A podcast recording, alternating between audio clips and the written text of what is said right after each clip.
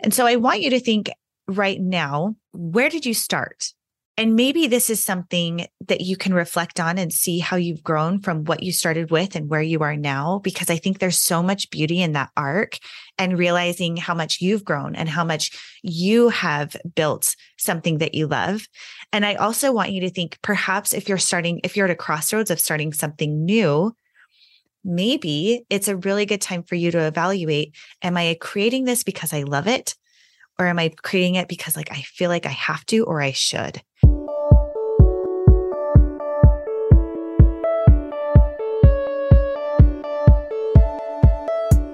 So, you want to make an impact. You're thinking about starting a business, sharing your voice. How do women do it that handle motherhood, family, and still chase after those dreams? Well, listen each week as we dive into the stories of women who know. This is Call Me CEO. Hello, everyone, and welcome back to Call Me CEO. This is your host, Camille Walker.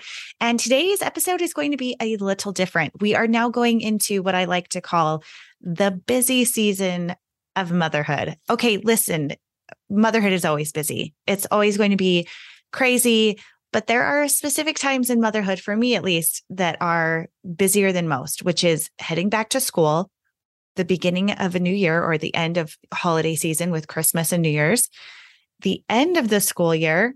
And those are probably the top three for me. So, what I like to do during busy times is have a prep session. And we are, depending on who you are, I know some of us are starting in a week, some of us are starting in maybe a month, but I want you to prep for what that new routine is going to look like for you and your home and for your children. And for this episode, I specifically wanted to focus on embracing slow progress.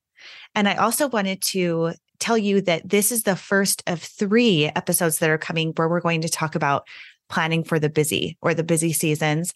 And today's episode is all about slow progress. So I wanted to start this episode with a story. I recently went to a conference that was put on by Jody Moore. She is the host of the Better Than Happy podcast, which is incredible. And she put on a conference called Impact 2.0. It was for women entrepreneurs, some who are mothers, some who are not, some who had businesses, some who did not.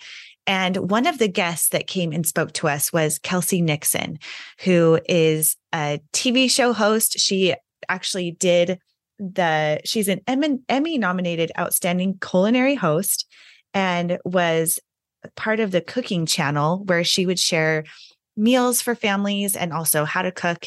And what was really fun is that she her topic was on slow progress and she showed a video to us of when she first started out in college as a 19 year old who wanted to host her own television show doing live food prep.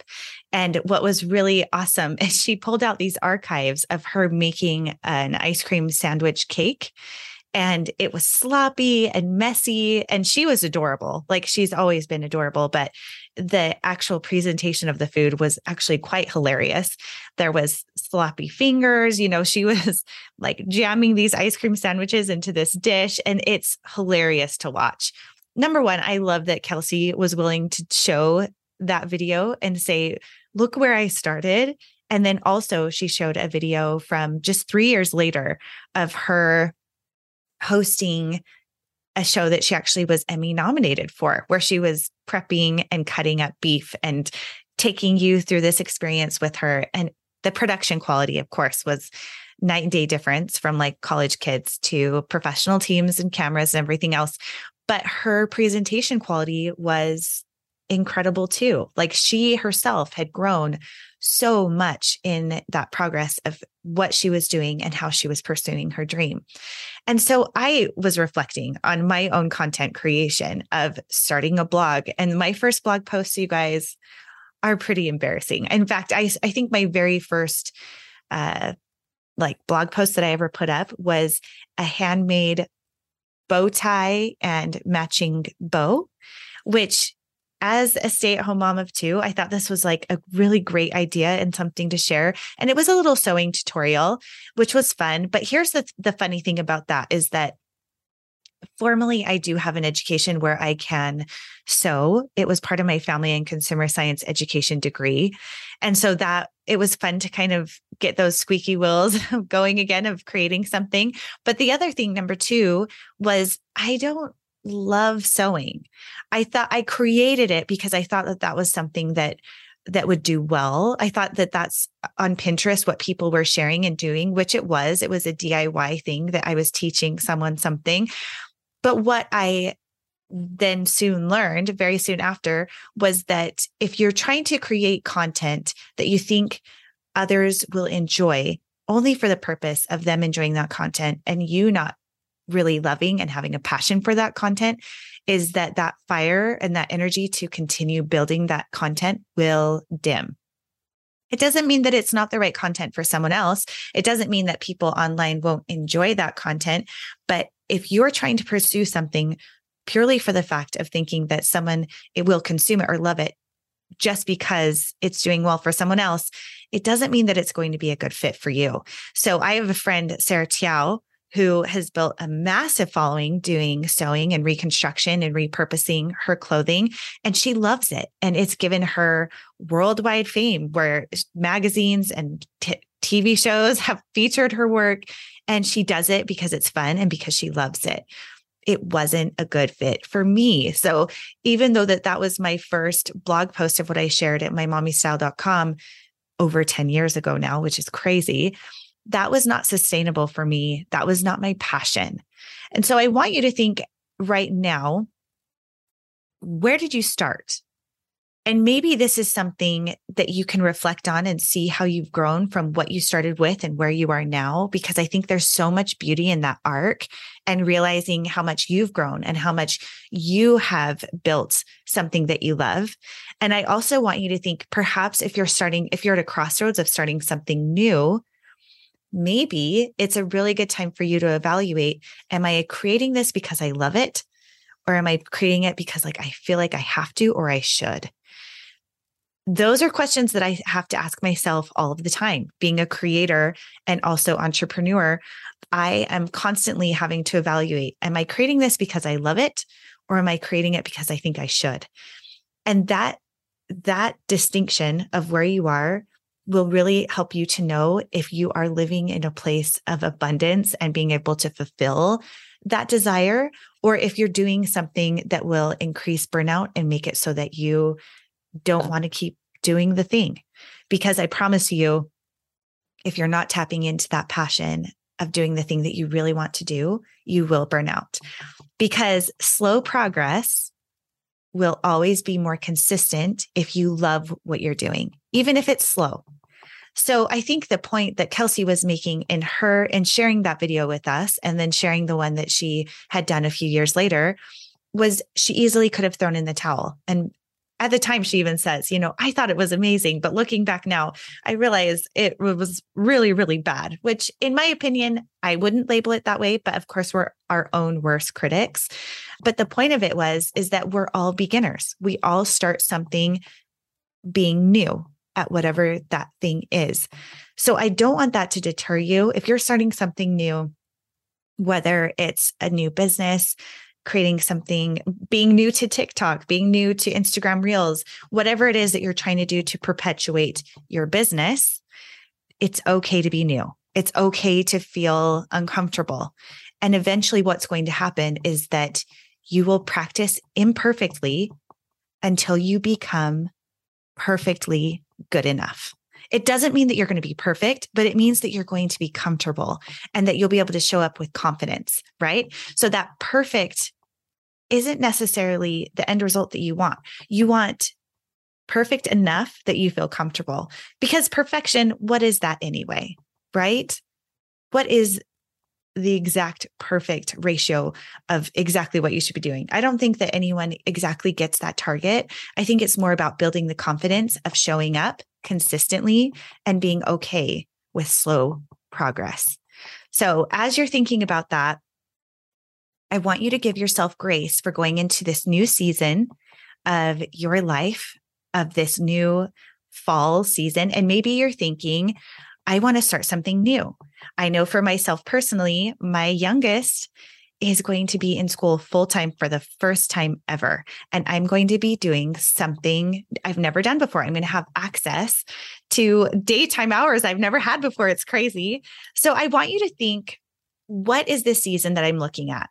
And trust me, I've been through seasons of having four little ones at home, three, two, one, driving to multiple different places, but you can always find pockets of time to create slow progress.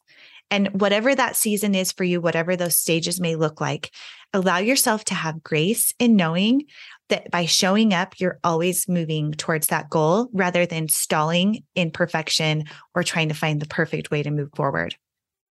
One of the things I like to think about this specifically is with running or like a physical goal. So my brother is a marathon runner and he'll see people running marathons and he's and he said to me once, Camille, you know, it's crazy because we always think in our minds a marathon runner has to have perfect form, that they have to run a certain way, that they have to look a certain way, that they have to have a certain physique.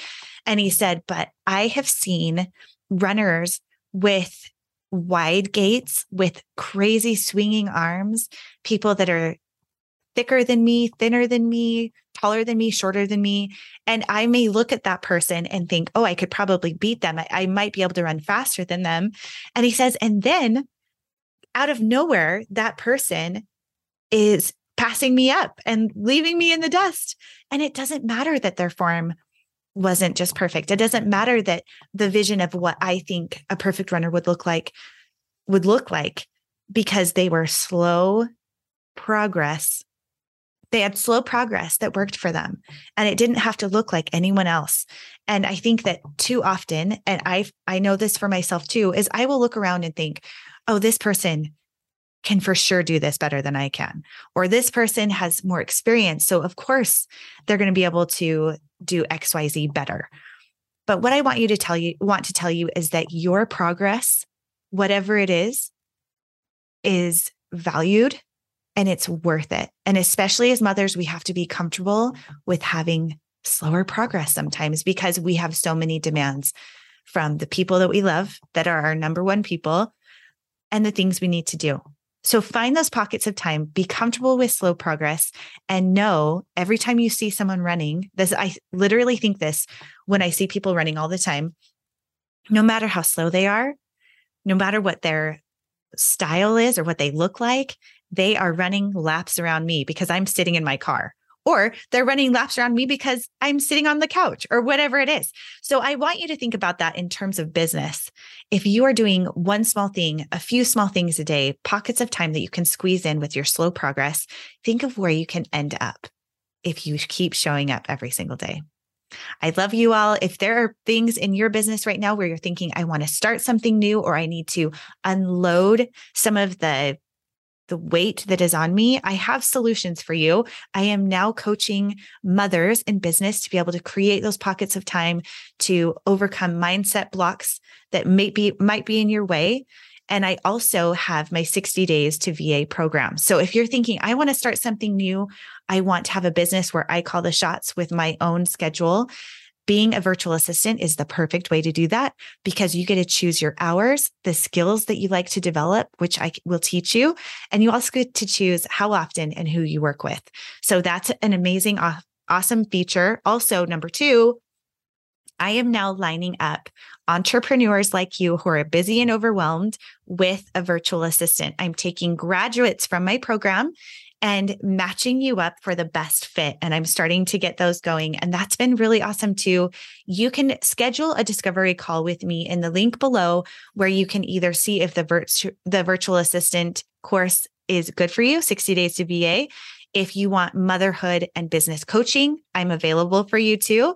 Or if you're wanting to hire a virtual assistant, you don't know where to start or who to trust, I got you, babe. So that is my first mini episode. Stay tuned for the next one. Hey, did you hear the news? 60 days to VA is no longer something you have to wait for to enroll. I'm actually starting to bring on students one by one. It's a very personal interaction where I do a discovery call with you to see if 60 days to VA is a good fit for you because in the end, on the flip side of things, I'm starting to do matchmaking with CEOs who are looking to hire virtual assistants. So if that's something that you feel like is a good fit for you, you want to become your own boss and start a business that you can do on your terms and with your schedule so you can spend that purposeful time with your kids, reach out to me. You can book your time at camillewalker.co or you can DM me at camillewalker.co or call me CEO podcast and we can set up a time to chat. I can't wait to talk with you.